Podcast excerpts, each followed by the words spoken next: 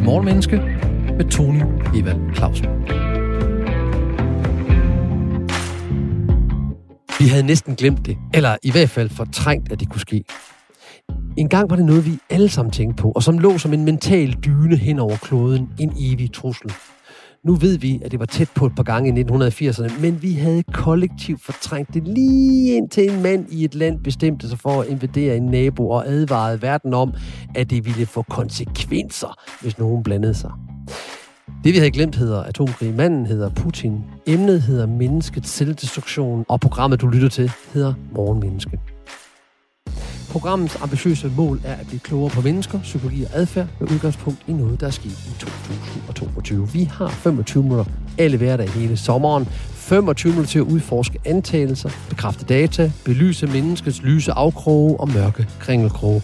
25 minutter til at gøre, hvad der er åbenlyst for vores gæst, lysende klar for alle os andre. Jonas Holst, Ph.D. i filosofi og idehistorie, der til daglig arbejder på San Jorge Universitet i Zaragoza. Velkommen til. Tusind tak for det. Du har nu 25 minutter til at svare på for de her spørgsmål, så både lytterne og jeg bliver klogere på, hvordan det er med mennesker og vores destruktion. Jeg kunne godt tænke mig at gå direkte til sagen, og det er også noget af en opgave, du har fået her. Noget tyder på, at mennesket både er selvdestruktiv og konstruktiv på samme tid. Hvorfor? Ja, mennesket er jo et, er et, er et noget underligt levevæsen i den forstand, at det, øh, det har en lang, lang evolutionshistorie, hvor, øh, øh, hvor vi til synlædende øh, igennem historien har opnået en større og større frihed, øh, måske i, til forskel fra andre levevæsener på jorden. Øh, og mennesker er måske i virkeligheden det væsen, der er mindst fastlagt. Det, øh, det siger på den måde, der ligger et skjult Friedrich Nietzsche-citat i det. Altså Friedrich Nietzsche siger et sted, at mennesket er det endnu ikke fastlagte dyr, øh, hvormed han mener, at, at mennesket sandsynligvis er det levevæsen på jorden, der skal skabe sig selv i allerhøjeste grad. Altså det er ikke givet med fødslen, hvad øh, mennesket skal være eller blive til, men det øh, skaber så at sige sig selv i løbet af sin tilværelse, sammen med andre og i modspil med andre. Øh, og det giver jo et noget større spillerum for os mennesker til at skabe os selv, men også til at destruere os selv. Jeg, jeg vil sige, det er det, der, der kunne være øh, skal vi sige, baggrunden for den samtale, vi skal, vi skal have i dag. Forstå os selv som, som væsener, der ikke allerede har en fast identitet, øh, og hvor det ikke er givet på forhånd. I samme grad som måske med andre levevæsener. Øh, hvilke behov er det, vi skal tilfredsstille? Hvad er det, der er meningen med vores liv? Det finder vi så at se ud af undervejs i vores, i vores tilværelse. Så har Nietzsche givet os sådan en, en kattelem, en bagdør, der siger, jamen øh, det er helt okay, at vi er destruktive, fordi øh, vi er ikke helt færdige med at finde ud af, hvem vi er? Nietzsche var jo meget opmærksom på, øh, at mennesket er i den grad destruktivt. Øh, faktisk er det også destruktivt, når det bygger noget op. Det kan næsten ikke undgå også at bryde noget ned øh, og ødelægge noget øh, i det øjeblik, hvor det konstruerer en verden.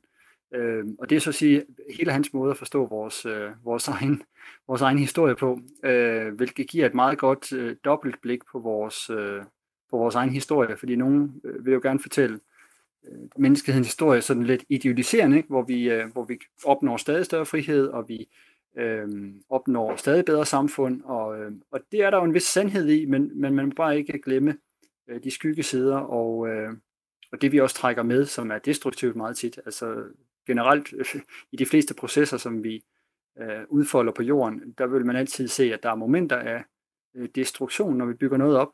Øh, og man kunne måske også sige, at der i mange nedbrydningsprocesser, så er der noget nyt, der skabes ud af det. Så, så på den måde går de, de to processer, destruktion og konstruktion, går hånd i hånd, og det gør det også i forhold til os selv som mennesker, når vi, skal, når vi selv skal skabe os en identitet. Øh, hvis man vil bygge noget nyt op, så er man jo nødt til at, at lade noget andet øh, falde, ødelægge det, eller på en eller anden måde komme af med det. Øh, så på den måde, øh, så handler det måske om, hvis man skulle begynde at blive lidt, øh, øh hvad skal jeg sige, opbyggelige. Og det må du gerne. Kunne man forestille sig, at vi kan opbygge en identitet på en sådan måde, at vi bliver stadig mindre destruktive. Det vil være det, der vil være, skal vi kalde et etisk ideal, og vel det, de fleste af os øh, stræber imod, at, at bygge nogle samfund op og bygge, bygge menneskelige identitet op øh, på en sådan måde, at vi ikke øh, samtidig destruerer øh, os selv og, og vores omgivelser.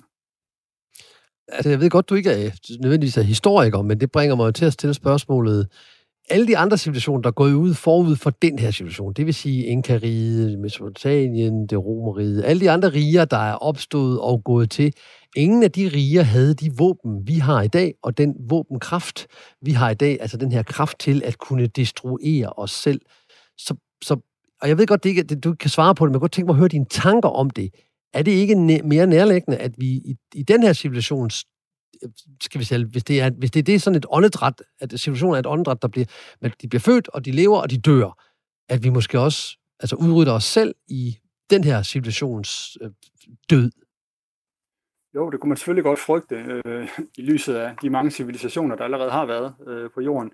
Man kunne samtidig også håbe, at vi har, om ikke lært noget af det, så i hvert fald øh, har en stadig større erfaring med, hvordan øh, vi kan bygge samfundet op, uden at at, at ryge ind i det samme, hvad hedder det, selvdestruktive øh, øh, kølvand øh, på, på, på alt det, vi har bygget op. Ikke? Øhm, så jeg, jeg tænker, at, at taget i betragtning af, af i hvert fald ikke bare i Europa, men andre steder i verden, at vi faktisk har haft en del årtier, øh, uden at vi har haft krig og borgerkrig i visse steder i verden, til forskel fra tidligere i historien, så kunne man håbe på, at, at der er lagt en vis fundament i mange samfund for, at at øh, selvom der stadig er krig i verden, så kan man håbe på stadigvæk, at vi går mod tider, hvor, hvor vi har stadig mindre behov for at bekrige hinanden, for, for at bevare, skal vi sige, et samfund, hvor vi kan leve i, øh, hvor vi kan leve i, øh, i fred. Øh, det, er, det er meget svært at vurdere på det tidspunkt, hvor vi er nu. Øh, der er jo mange, der har, i årtier har sagt, at,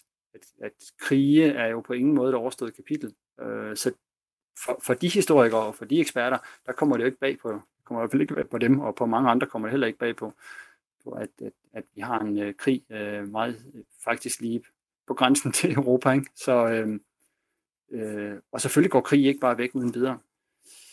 Det vil være en utopi at tro, at, at krig forsvinder fra den ene dag til den anden, og at, at demokratier skulle, skulle udrydde krig som sådan, simpelthen fordi vi har et demokrati. Nej, der, jeg tror, der skal noget mere til.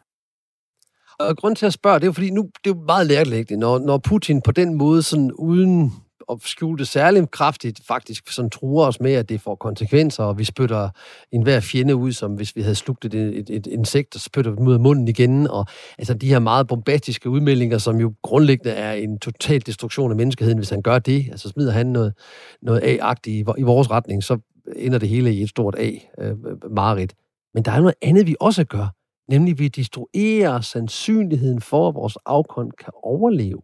Altså, vi udnytter jordens ressourcer meget mere, end vi kan nå at genopbygge dem. Og det stiller selvfølgelig spørgsmål. Er vi i virkeligheden kortsigtet mere, end vi er destruktive?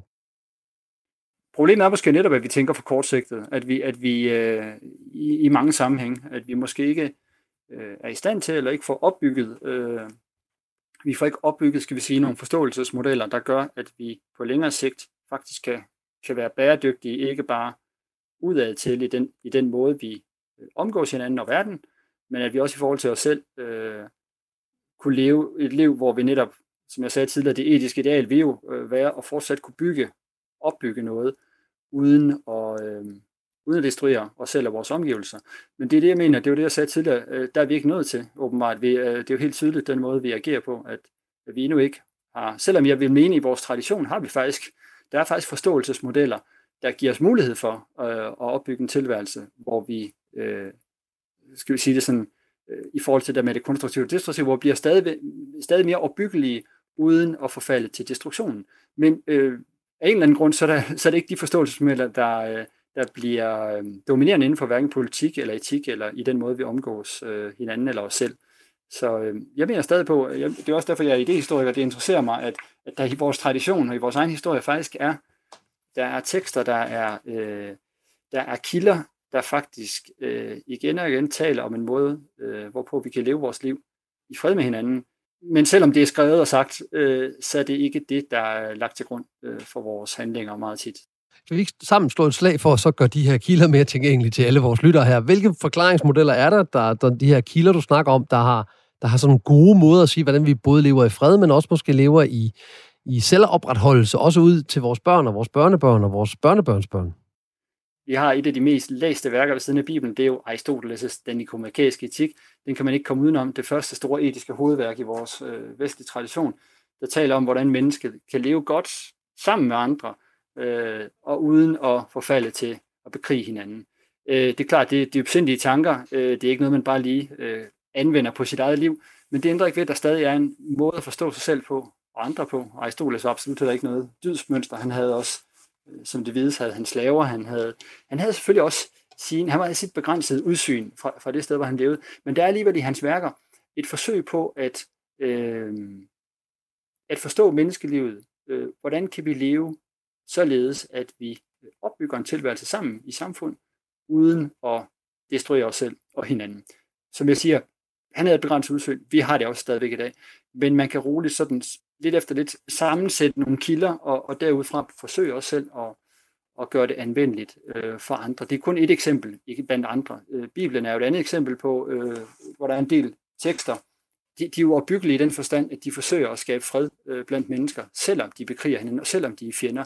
Den barmhjertige samaritaner forbliver jo en hovedtekst i vores tradition, øh, og som man jo hver dag kan se, ikke bliver anvendt af os. også. Det er jo, øh, det er jo fordi, det er etik og kærlighed, det er jo noget af de vanskeligste dyder øh, at vise som menneske, øh, men det ændrer ikke ved, at de stadigvæk, øh, for mig at se, er de, er de gældende tekster, hvis man vil forsøge at opbygge en tilværelse, hvor man netop ikke øh, hverken destruerer sig selv eller, eller andre, men netop bygger, bygger deres tilværelse op sammen. Og hvad var for en lære var det, vi kunne tage fra den barmhjertige samaritaner? Det er jo sikkert noget, vi alle sammen refererer til. En del af vores, øh, vores kultur, vi refererer til den barmhjertige samaritaner. Men ja, det, det er nok de færreste, vi ikke rent faktisk kan huske, hvad, hvad, var, hvad var helt nøjagtigt moralen i den barmhjertige samaritaner, som, som du og jeg så kan bruge til at lægge over på vores øh, destruktion eller, eller, eller konstruktion. Øh, det er jo en, det er en meget, meget dybsindig tekst, og, jeg, og, og teologerne vil øh, sikkert kritisere mig voldsomt for at, at give en så simpel udlægning af den. Men jeg mener faktisk, at den barmhjertige samaritaner, set fra mit begrænsede synspunkt, er blevet endnu mere aktuel nu, hvor vi har været igennem en pandemi. Fordi hvad er det, pandemien har vist? Øh, jo, den viser præcis det, der jeg mener, der er også er budskabet i den barmhjertige samaritaner. Det er, at øh, vi er så tæt på hinanden, den måde, vi lever på hver især, at hvad jeg udsætter mig for, det udsætter jeg også andre for. Så det vil sige, hvis jeg udsætter mig for noget, der vil være ondt for andre, jeg udsætter mig selv for det, jamen så vil jeg sandsynligvis også komme til at gøre andre ondt. Men hvis jeg derimod som barmhjertig samaritaner tager imod den, der lider, øh, sørger for vedkommende, at han eller hun kan overleve, øh, og tager mig af vedkommende, øh, så at sige vender det rundt, i stedet for at nedbryde, forsøger at bygge en tilværelse op, som faktisk er tæt på døden, øh, så har vi jo faktisk et paradigme for, hvordan vi mennesker faktisk kan leve i fred med hinanden. Men det kræver jo, at man sætter sig ud over øh, gamle fjendskaber og had til fremmede, og det er jo præcis det, den barmhjerte samaritaner gør øh, fra begyndelsen, så at sige. Der er plads i hans hjerte til at øh, tage imod den, han overhovedet ikke kender, og sandsynligvis er en fjende, men øh, det ser han stort på. Øh, nærmer sig den, der er lidende, ligger i en, i en grøftekant ved siden af vejen. Andre er blot gået forbi. Øh, han tager sig tid til det. Et sted, hvor det jo er ret farligt at opholde sig. Men han tager sig tid til at gå hen til, til den øh, lidende, øh, tager ham med sig videre og sørger for, at, at andre kan tage sig af ham, så han overlever. Så det, så det er jo så at sige en, en tekst om, om livet, altså forsøg på, at, at livet stadig kan leves, og der, kan, der er stadig liv der, hvor det ser ud til at ende, og der er ingen, der, der så at sige vil redde den, den nødlidende. Øhm, så det er sådan endnu et eksempel på, hvad jeg siger. Det er muligt at finde i vores tradition øh, kilder, der taler om, at vi mennesker faktisk kan bygge vores tilværelse op på en sådan måde, at, vi går imod den tendens, der jo egentlig er alt dominerende på jorden, det er netop destruktion.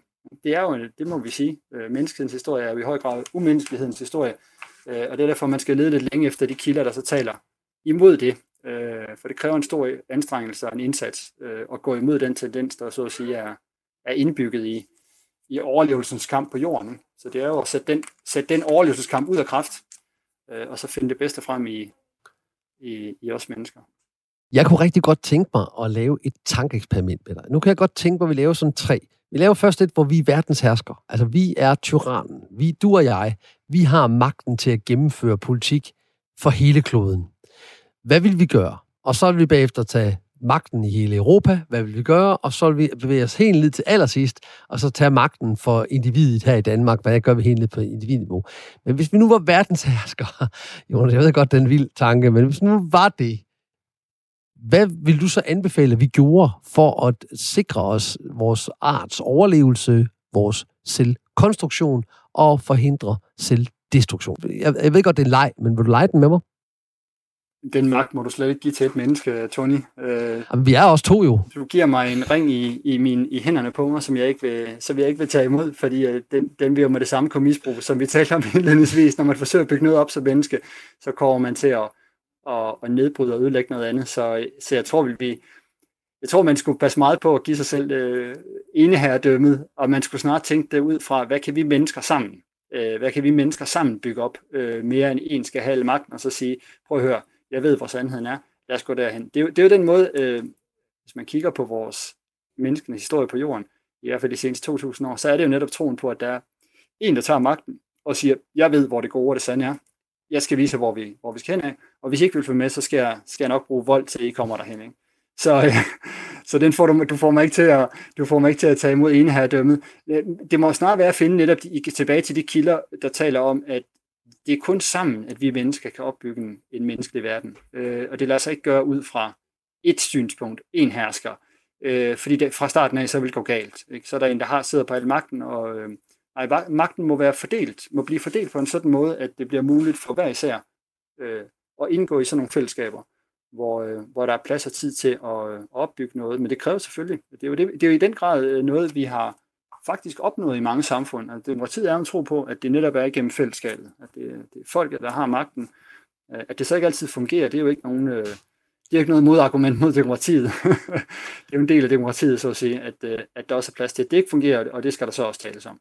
Så man skulle snarere holde fast i det, vi, øh, det, vi forsøger at bygge op igen og igen. Det går galt igen og igen, og det kan ikke, andet, det kan ikke være anderledes på, på, på jorden, hvor, hvor tyngdekraften i sidste ende er den kraft, der dominerer, øh, og den, den tager jo livet af os alle i sidste ende. Øh, livet må få en ende, men derfor kan man jo, øh, det er jo igen de her tekster, jeg vender tilbage til, der er en tro på, at livet genopstår igen og igen. Og så er det at give det bedste videre til vores, øh, til vores efterkommere, sådan at de kan bygge videre på det. Øh, men det er det, jeg siger, det er jo stadigvæk, det er jo stadigvæk svært, fordi vi kæmper med vores egne begrænsninger, vi kæmper med vores egne små huler, vi graver os ned i, og ikke vil se, øh, hvad der i virkeligheden vil være det bedste for os. Så der er sådan en vis selvdestruktion i vores stadigvæk, der, der er på spil i vores egen, øh, egen måde at gå til tingene på. Jo, det kender man helt ned i det hverdagslige, ikke? hvor man, hvor man øh, bliver sur på andre, man kan godt selv se det, det, det er helt galt, og man bliver ovenkøbet aggressiv, man kan stadigvæk se, det er galt, men man kan, ikke, man kan ikke, ligesom ikke komme ud af det. Ikke? Den der selvdestruktion, der indimellem sniger sig ind på os alle sammen, det er jo helt ned i enkelt, enkelt handlinger hver dag, og man kan så gense det igen på det politiske niveau. Øh, altså den måde, hvorpå at en vil bygge et nyt herredømme op, og, og så bliver det bare ren destruktion. Den her vækkelse så, jeg, jeg accepterer, at du ikke vil tage ringen. Du vil ikke tage den magiske ring og, og herske over verden og så videre. Øh, vi skal gøre det i fællesskab. Øh, I jagttagelse. Demokrati har en, en, en, en, et problematik i, fordi at de skal jo vælges igen, de her politikere. Og nogle af de beslutninger, vi skal tage for at sikre os, at vi ikke destruerer os selv, de er ikke nødvendigvis særlig positive. I nutiden, det bliver de ude i fremtiden, men ikke særlig nutiden. Så hvis vi skal lave en vækkelse, Jonas Holst, du og jeg, nu, nu, du får ikke hele ringen, men vi får, hvad for en vækkelse skal vi lave i verden for at komme ned på individniveau af et, et sådan real politisk? Hvad er det, vi skal vække dem til for, at, at vi har lavet være med at slå sig selv ihjel med atombomber eller klimamæssige katastrofer? Hvordan vækker vi mennesket til at se, at du er min bror og min søster, og vi er alle sammen fælles om det her? Hvad gør vi? Hvad kunne man gøre? Ja. Jeg vil stadig mene, at vi er jo ikke, altså hvis vi skal pludselig til at være en, en vækkelsesbevægelse, det, det siger er også lidt i modstrid med, hvad jeg egentlig hvad, hvad jeg tror, vi mennesker er for nogle væsener. Jeg tror ikke, vi ligger, vi, det er ikke fordi, vi er vi sover, eller vi drømmer, og derfor skal vækkes. Øh, jeg tror faktisk, vi øh, ser med rimelig øh, klart blik, hvad det er for et liv, vi lever. Jeg, jeg, jeg tror simpelthen igen, at jeg vil bare, jeg vil igen vende tilbage til de relationer, det, vi allerede indgår i, og det er egentlig dem, vi mere skal, vi skal tro på, og måske dyrke noget mere, altså venskab, kærlighed, øh, sæt alt ind på, at det er det, vi vil dyrke, og så forsøge at komme, øh, det skal vi sige, ærkefjendskaberne til livs, fordommene, stereotype opfattelser. Øh, så det er ikke sådan noget med, at vi, tænker jeg, skal nå hen til en form for paradisisk tilstand, eller skal vækkes, men at vi, at vi snarere handler om, at vi bare måske vender opmærksomheden mod det, der allerede er til stede i vores liv. Altså, og jeg har nævnt de der, øh, jeg vender jo tilbage til de samme kilder, de samme begreber igen og igen, ikke? Øhm, hvis man, nu har jeg jo talt meget om noget, noget om venskab og kærlighed, øh, at jeg, øh, Det er jo så sige det, jeg sætter min lid til, at, og det findes jo allerede blandt os mennesker. Det er også rigtigt fjandskabet og, og ligegyldigheden og, øh, og volden øh, eksisterer, men de, de to ting kan jo ikke eksistere uden hinanden, så at sige.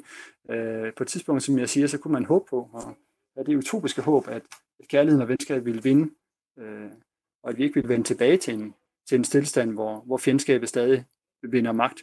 Men øh, man kunne også vende blikket lidt ud af, altså så i stedet for hele tiden at tale om os selv og vores egne relationer, altså hvad er det for et forhold til verden, vi gerne vil have? Altså, og der, der tror jeg meget på, at vi faktisk, at vores egen krop, vores eget forhold til vores egen krop, helt nede på personniveau, den siger utrolig meget om, hvad er det, der egentlig er det, skal vi kalde det, det rette bæredygtige forhold at indgå i til verden. Øh, og vi ved jo alle sammen godt et eller andet sted, og hvis vi ikke ved det, så, så, må, så tror jeg, sandheden før eller siden vil vise sig for os, at med den måde, hvorpå vi masseproducerer og masseforbruger i en grad, der overgår, hvad vi hidtil har set i historien, det er klart, at, at der før eller siden, og det er jo ved at gå op for os øh, et større, altså indtil videre har det været et mindre tal, men stadig, stadig flere og flere ser jo, at øh, det spor kan vi ikke fortsætte uden at andet end, eller så ender det i en, i en form for total selvdestruktion. Ikke? Så på den måde mener jeg, at vi igennem historien kommer, at det er lige for øjnene af os, hvad det egentlig er, der går galt, og så er spørgsmålet, om vi vil tage beslutninger ud fra det. Øh, men jeg tror ikke, vi behøver at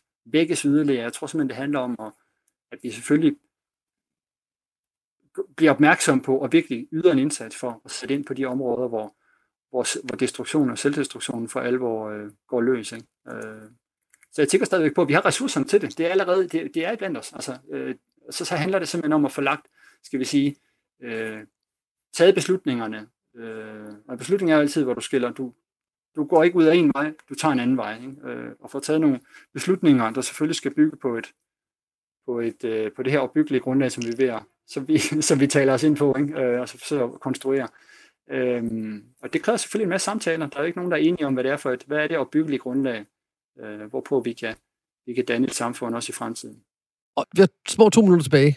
Du nævnte i vores forberedelse, vores, øh, vi snakkede sammen før vi lavede det her, der nævnte du ordet livsfang. Kan, kan du nå at fortælle om det, inden at vi øh, skal slutte af? Altså helt kort er det et begreb, jeg har jeg endnu ikke har udarbejdet yderligere. Det kommer egentlig fra den danske tænker Ludvig Feilberg, der taler om fang, som øh, en bestemt måde at få kontakt til livet på, og alle levevæsener på jorden har, har en form for fang. Det er en måde at få fat i noget i livet. Det er at få et greb om noget. Det er at øh, planter har det i form af deres rødder ned i jorden, siger han. Øh, og han øh, beskriver det også som mennesket, der kan have mere eller mindre fang i livet. Øh, og jeg tænker, det er en, det er en ret interessant tilgang til livet, fordi man så ser også mennesker på lige fod med alle andre levevæsener, at vi har brug for at få noget livsfang, altså få fang i livet. Ordet øh, siger også noget om, at vi kan blive så indfanget af livet, at vi, øh, at vi kommer ud af det. Altså det beskriver både balancen og ubalancen. Øh, så det vil tage noget længere tid at, at udfolde det nærmere, men jeg kunne, kunne godt tænke mig, at man med udgangspunkt i nogle få begreber, måske kunne beskrive nogle, nogle grundprocesser, som vi måske har mistet lidt af syne. Øh, det at have have grund under fødderne, øh, det beskriver en vis form for fang. Øh, finde balancepunkt i livet, få fat i noget, som vi nogle gange siger, få, få et vist greb, men selvfølgelig ikke et for hårdt greb. Et eller andet balancepunkt der, øh, som jeg tror er meget konkret egentlig, at vi igen får en kontakt til jorden, og det vi går, øh, det vi spiser, det vi drikker, at det ikke er noget, der bliver syntetiseret i et eller andet laboratorium. Øh, det er den ene side af det, det er det meget fysiske og håndgribelige niveau for, for livsfanget. Men øh, fang har også en betydning, som Ludvig Feilberg ikke var optaget af øh, og det er jo vingefanget. Altså, vi taler også om at, have, at man kan få et fang på et mere subtilt niveau, på et højere, skal vi kalde det, spirituelt niveau. Så øh, jeg tror, det vi mennesker øh, søger efter, hvis jeg skal sige det på den måde, det er at have et fang i begge dele. Jorden og i, øh, skal vi kalde det, det mere luft, de højere luftlag. Øh, og jeg tror, jeg tror selvfølgelig på, at, at et eller andet sted, at, at ved at udvikle på nogle begreber, så kunne man måske få nogle af de der kilder frem, som jeg har talt om, og som jeg tror, vi stadig som, som godt må blive mere synlige, og som vi godt må have mere præsente, tror jeg, i vores tilværelse, at man med nogle få begreber måske kan introducere øh, de kilder på en meget ligefrem måde, så vi kan bruge det i vores dagligdag. Og således sad vi her og blev enige om, at vi måske er mere konstruktive end destruktive. Således formidlet og forhåbentlig beriget gik vi sammen på efterforskning i, om mennesket er destruktiv eller konstruktiv. Tak til vores indsigtsfulde, interessante og meget intelligente gæst, Jonas Holst, Ph.D. i filosofi og idehistorie, der til daglig arbejder på San Jorge Universitet i Zaragoza af hjertet og hjernen tak fra lytterne og jeg til dig, Jonas. Ja, tusind tak for, for at have været med. Jeg håber, jeg kan vende tilbage en anden gang. Det håber vi også. Og du, kære lytter, kan høre meget mere Morgenmenneske på Radio 4-appen, eller der, hvor du henter dine podcasts. Programmet er produceret af Only Human Media. Jeg hedder Tony Eva Clausen, og det bliver jeg efter planen ved med. Vi høres ved.